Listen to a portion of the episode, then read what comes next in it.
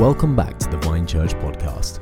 Today, we are continuing our sermon series, Seeing Jesus, exploring the first nine chapters of Luke's Gospel.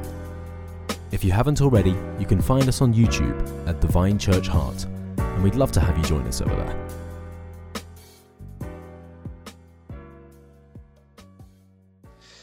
Uh, if you have a Bible, please do uh, open it to Luke chapter 5 um, and, and keep it open there, whether it's on your phone or a, a, a, uh, paper uh, real Bible. Just uh, keep it open at Luke 5. Um, we're going to just basically walk through the passage together uh, this morning as we come to Jesus.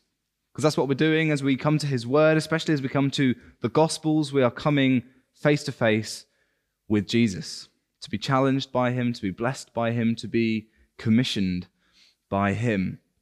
So let's pray as we get into God's word.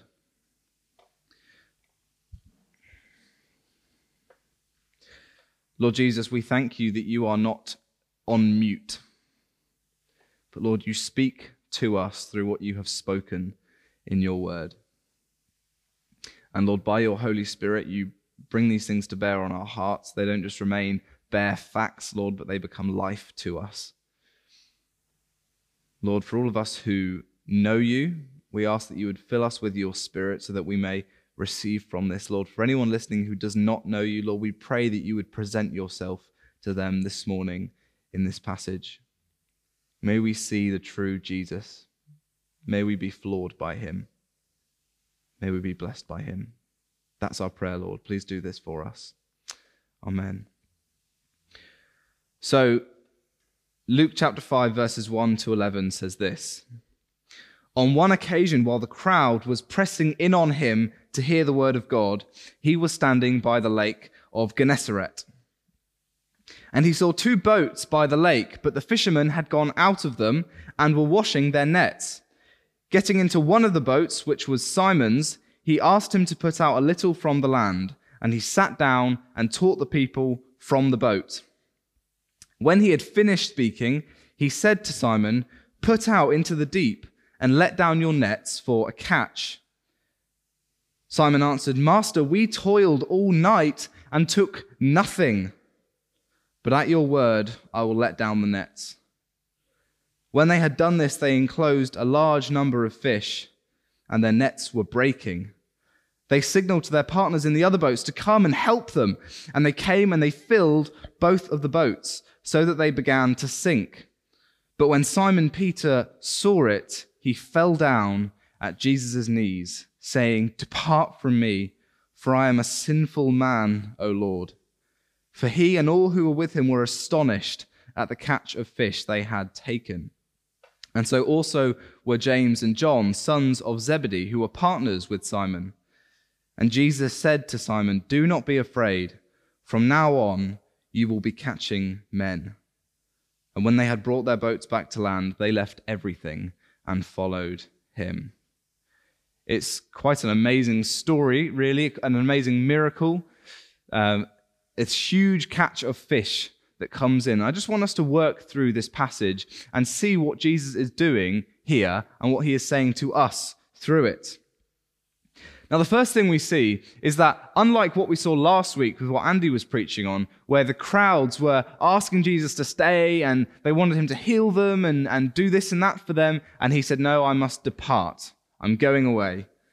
Here we see the crowd is pressing in on him to hear the word of God. That's what they want as they come to Jesus. We press on him to hear the word of God. That's their cry. Let that be our desire as we come to press in on Jesus. Let's not come to him for what he can give us, for the benefits that may be in him. He does have the power to heal, he does have the power to change the things that happen in our life. But let's not prize the gifts in place of the giver. The supreme value and beauty in Jesus is in Jesus, not in what he can do. And so they're pressing in on him to hear from him, to hear the word of God, the one who, very, who is the very word of God. So let's press in on him. And he's standing by the lake of Gennesaret, the Sea of Galilee.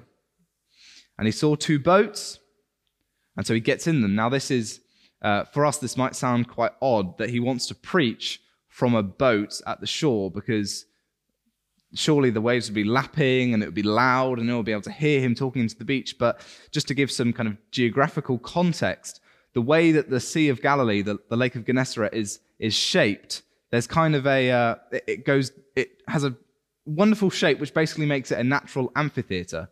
As Jesus sits in the boat, it would be like sitting in a very um, well built stage with good acoustics. So he's sitting in the prime position for people to hear him.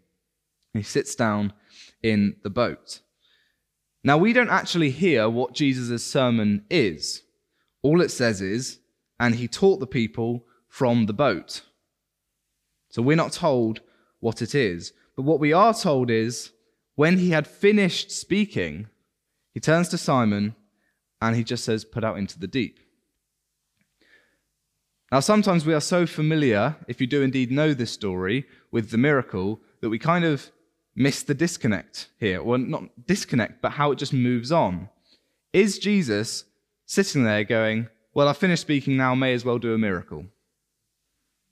Or is there a kind of an organic connection that moves from speaking and teaching to then into this miracle? And actually, a thing that you find through the whole, all the Gospels is that Jesus never does miracles just to show off. He doesn't say something amazing that has everyone wowing and go, and look what else I can do. Jesus uses his miracles to make a point. I mean, I'm sure everyone who's heard sermons before is familiar with the concept of a sermon illustration, where we tend to draw the most uh, abstract analogies and go, it's just like this. And people go, uh huh, yeah, yeah, see it, I kind of see it. Well, Jesus here is moving into a sermon illustration, except he has the power to do uh, miracles for his sermon illustrations, unlike me. But we don't know what the purpose of this illustration is yet. So let's work through the passage and see what happens. All we see is that he uh, tells these fishermen who have been washing their nets to put down their, to put their nets into the sea. Now, a few things worth noting here is that uh, for one, we see the fishermen washing their nets, which is significant because if you didn't wash your nets, they would break. And if a fisherman in the ancient world broke their net, that was probably them out of business. Nets were incredibly expensive. They are, uh, today, obviously, everything is mass produced and we have materials like plastic. So a lot of these things for us are if something breaks, we just grab another few pennies. In the ancient world, obviously, everything is handmade. It's not only materially expensive, but it's expensive in time. And so if you had a net, it was probably inherited or you borrowed a lot of money to get it. If a fisherman broke their net, that was probably them out of business unless they were particularly minted. Now, here they are washing their nets in the day because you only catch fish at night. In Galilee, the sea is, the, the, the sun is so hot in the day that the fish swim to the bottom of the lake in the daytime, and so they fish at night when the fish are close to the surface. So, this is the ideal time to be washing the nets, selling the fish, doing the things which aren't fishing, but that fishermen need to do. When Jesus, the rabbi, the carpenter, turns to this expert fisherman and says, Put your nets down for a catch. At this point, Peter probably feels as though he is a granny being told to suck eggs. I'm the one who knows how to fish. If you want to come and talk to me about teaching God's word, then that's fantastic. If you want to come and teach me how to use a jigsaw and sand down some wood, that's fine. I trust you in that department. Fishing, however, is my department. I wonder how often we can feel like that sometimes as we think about applying our Christian faith to whatever we do in life. When we come to the Bible, we recognize God's lordship over us. But when it comes to what we do for a job, for instance, or our hobbies, God doesn't necessarily need to come into that conversation. I know what I'm doing here. And actually, I think one of the things that we're being told in this passage is prepare for Jesus to give you lessons in the things that you think you're an expert on. It might sound wrong. Peter is hearing, I'm not putting this delicate net down in the day, but Jesus says it. And Jesus says it for a reason.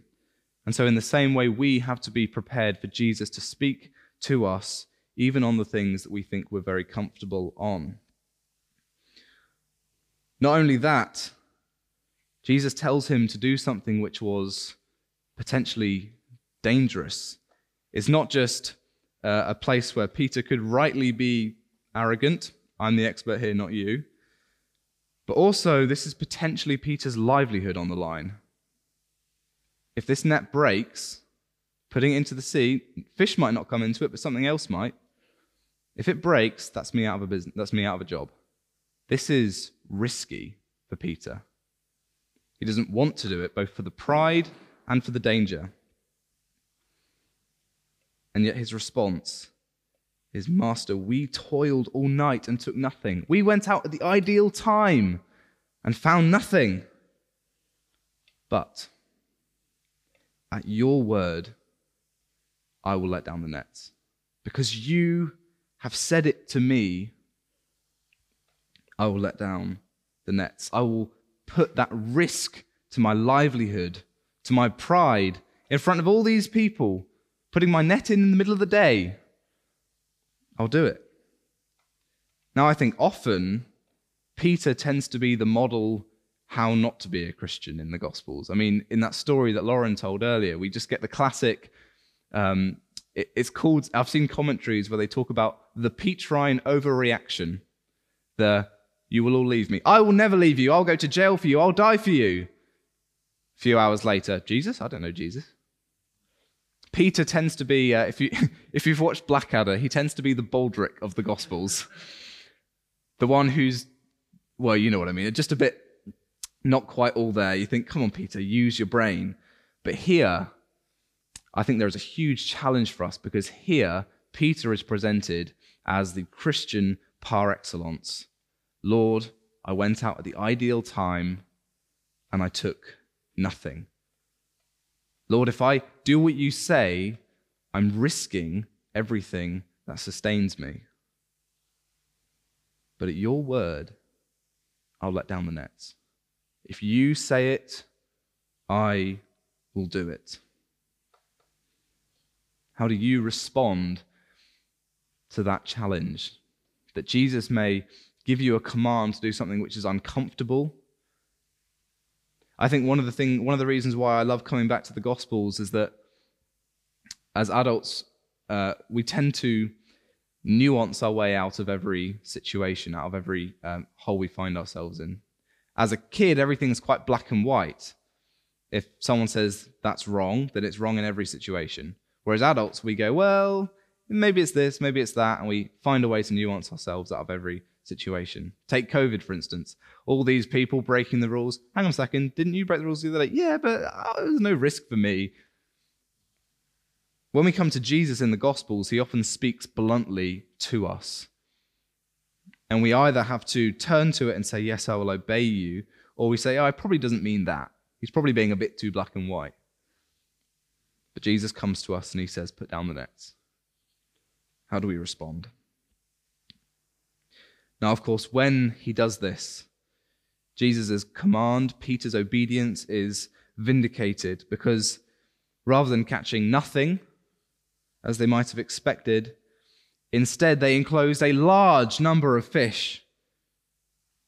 Not just a large number of fish, because one boat could take a large number of fish. Instead, their nets are beginning to break now, and they're signaling to their partners, Come, come help us. We've got too many fish for us to take on our own. Now, you can imagine that the partners weren't exactly there on the sea catching fish themselves because, again, it's daytime. So they're probably now scrambling into their boats, all getting in at once. Come on, come on, help us, help us. What are you doing? What are you doing out at the moment? What? There's this huge number of fish. And so they all begin pulling in these nets, overflowing with fish. And they filled their boats so that they began to sink.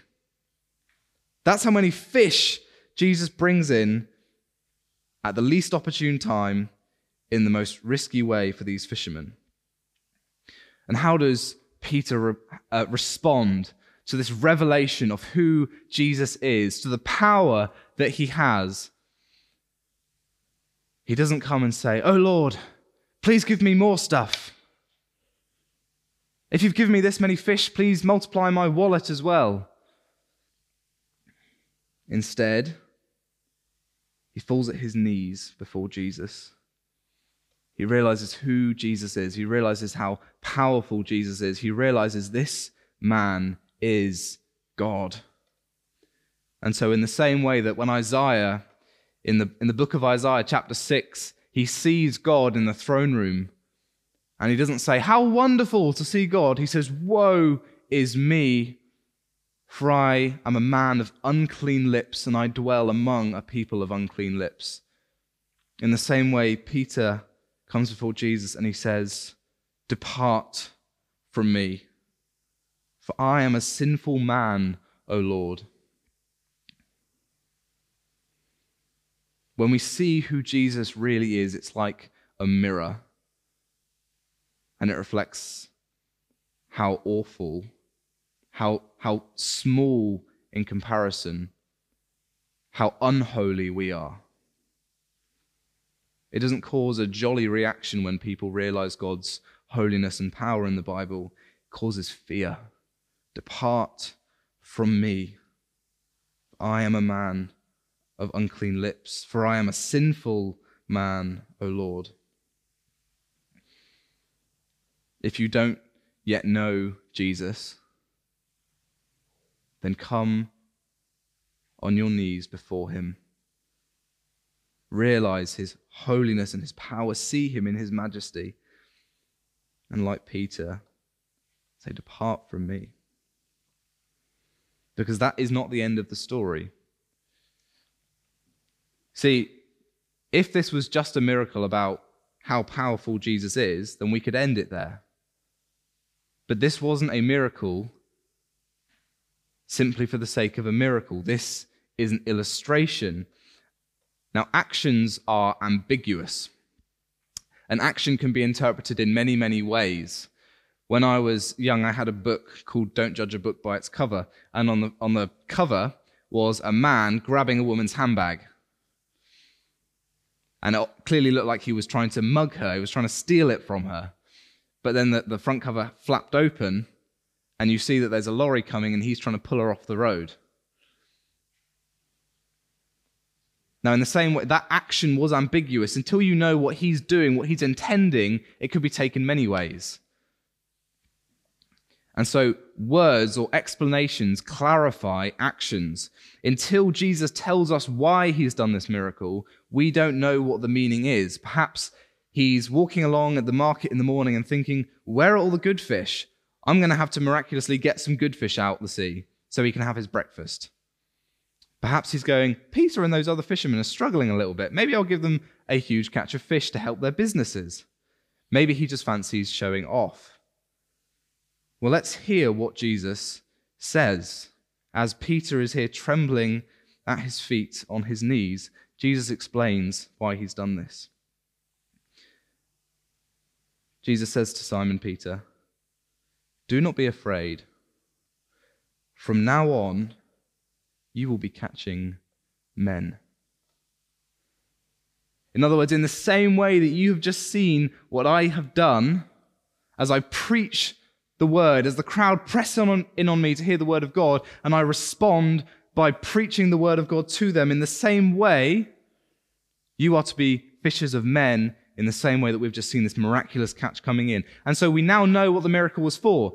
Jesus is teaching us to evangelize, to spread the gospel, to bring people into the kingdom. And that forces us to go back, look at the miracle again, and see what Jesus is doing. And when we do that, we find some quite um, encouraging, mind blowing, challenging things about this task of evangelism. The first thing we see is that they are there striving in their own strength at night, catching nothing. We've been out, we've been trying, we've done it, there's nothing. If we try to bring people into the kingdom in our own strength, if you try to enter the kingdom in your own strength, it will avail to nothing. You will be exhausted the next morning washing your nets. But instead, when Jesus comes and says, Do what I say. Even at the most unopportune time, even when you think that you have a better idea, we'll wait till the next night. If Jesus says it, we do it. When Jesus comes, the fish come in. But that also tells us something about Jesus' role in our evangelism. Do we have this view that Jesus is kind of the absent God? He used to be bringing people in, but now he's gone to heaven and leaves it to us. How about this? The fish only come in because they are Jesus' fish. He is the Lord of the catch. In John 10, Jesus tells us that he is the good shepherd. He says, My sheep hear my voice and they come to me, and I have sheep in other pastures that I will bring in here. Jesus is the one who does the gathering. Jesus is the one who brings these fish into the net. They are his fish going at his command. The kingdom is not filled with people who have been persuaded in. The kingdom is full of people who have been brought in by the Holy Spirit because Jesus is Lord of the catch. What a weight off our shoulders that is. What a weight off our shoulders it is to know that people coming to Christ is not dependent on me being a good arguer, on me being a good defender of the faith, on me having the right tract. People come into the kingdom because Jesus is Lord of the catch. But Jesus didn't turn to Peter and say, Ah, oh, don't worry about it, let me do it. He said, Put down the net. He brings the fish in, but it doesn't take away Peter's responsibility. We are told to go, even though Jesus is Lord of the catch. The next thing we see is this there aren't a couple of fish that come in, there isn't a normal amount of fish. There is such a large number that the nets begin to break and the boats begin to sink. What's our view of Jesus' intention for his kingdom? That 99% of this world is condemned, but there's a small huddle that get to have salvation. Well, how about this? Jesus teaches us that the, that the catch is so big that he intends to bring in that the nets are breaking and the boats are sinking. There is an abundance of fish to come in. Jesus intends to save more than we can ask or imagine. The boats will be filled, the nets will be breaking, the kingdom will be full. That's a hope. That's a real hope for us. Every time we even think about putting down the nets, many, many fish. That's how many God intends to bring in. And then, having declared to them that there's this huge catch to come, we then see that they're saying, We can't do this on our own. They signal to their partners, Come and help us, come and help us. One boat isn't enough. In other words, mission is not the goal of a single evangelist or even a single church. The mission is not, we want plenty of people in the vine church. The mission is, we want plenty of people in the church. Sometimes that means signaling to the other boats, Come, help us, come help us. Now, that doesn't mean that we prize unity with uh, other churches to the degree that everyone who looks a bit like a church is a church. If there was a pirate ship on the waters, they wouldn't be going, You come and help as well. No, we want to we want to unite with gospel central churches, with churches that want to see the kingdom proclaimed. Those people are our brothers and sisters. This is not our boat to catch, it is the Lord's. And they're, they're not our fish, they are His. He is Lord of the catch. And so we signal to others, help us. We work in unity. And so, with all these elements coming together, we get quite a well rounded view of what it means to be fishers of men. To be people who want to see lives transformed, lives changed, to know that the responsibility is not on us, but it is on the Lord, the one who intends to bring hundreds of thousands of people to come and know him.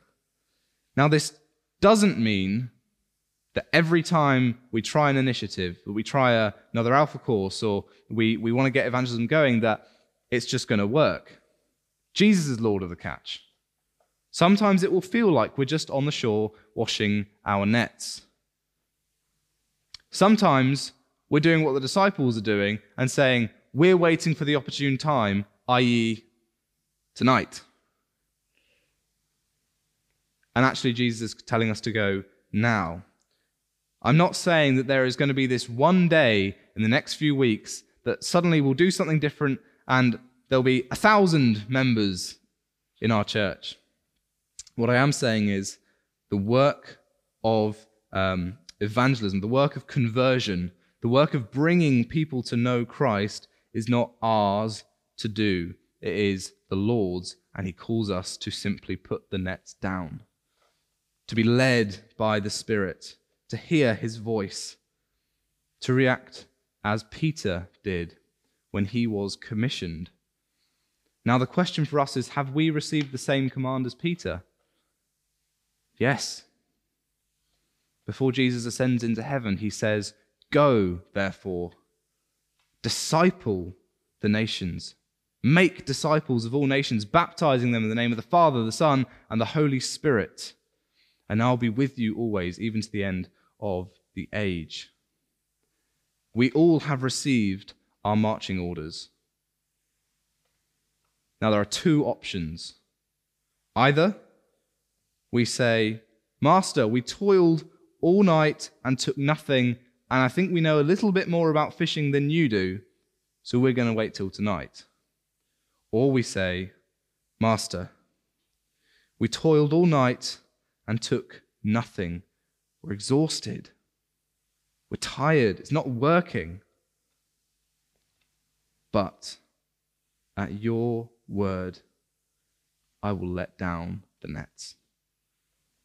This job is not for us to do, it's for us to be obedient to the one who is doing it. This is a quote from John Calvin, which I find so challenging. But as Peter yielded so readily to the command of Christ, whom he did not yet know to be a prophet or the Son of God, no apology can be offered for our disgraceful conduct if, while we call him our Lord and King and Judge, we do not move a finger to perform our duty to which we have ten times received his commandments. Peter didn't know who he was saying, Master, at your word too.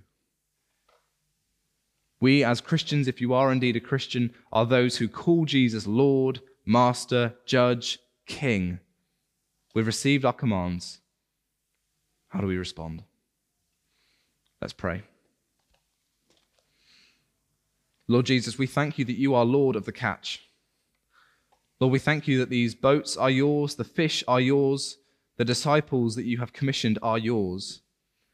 And Lord, as we see you for who we for who you truly are, as we come and kneel at your feet, trembling, saying, Depart from me, Instead, you greet us with a commission.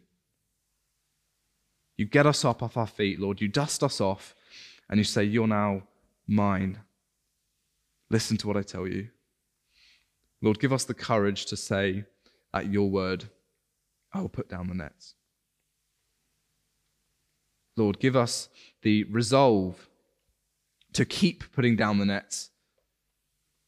Lord, give us the passion to risk those things which make us comfortable, in the same way that Peter could have lost his job if that net broke. Lord, give us the passion to sacrifice our own comfort for the sake of obedience to you. And Lord, more than anything, we pray by your Holy Spirit, bring the fish into the nets. Build your kingdom, Lord. Grow your kingdom. May we see your power come to bear in this world. As you yourself teach us to pray, your kingdom come and your will be done on earth as it is in heaven. That is our prayer. And so we pray to the one who answers prayer. Amen.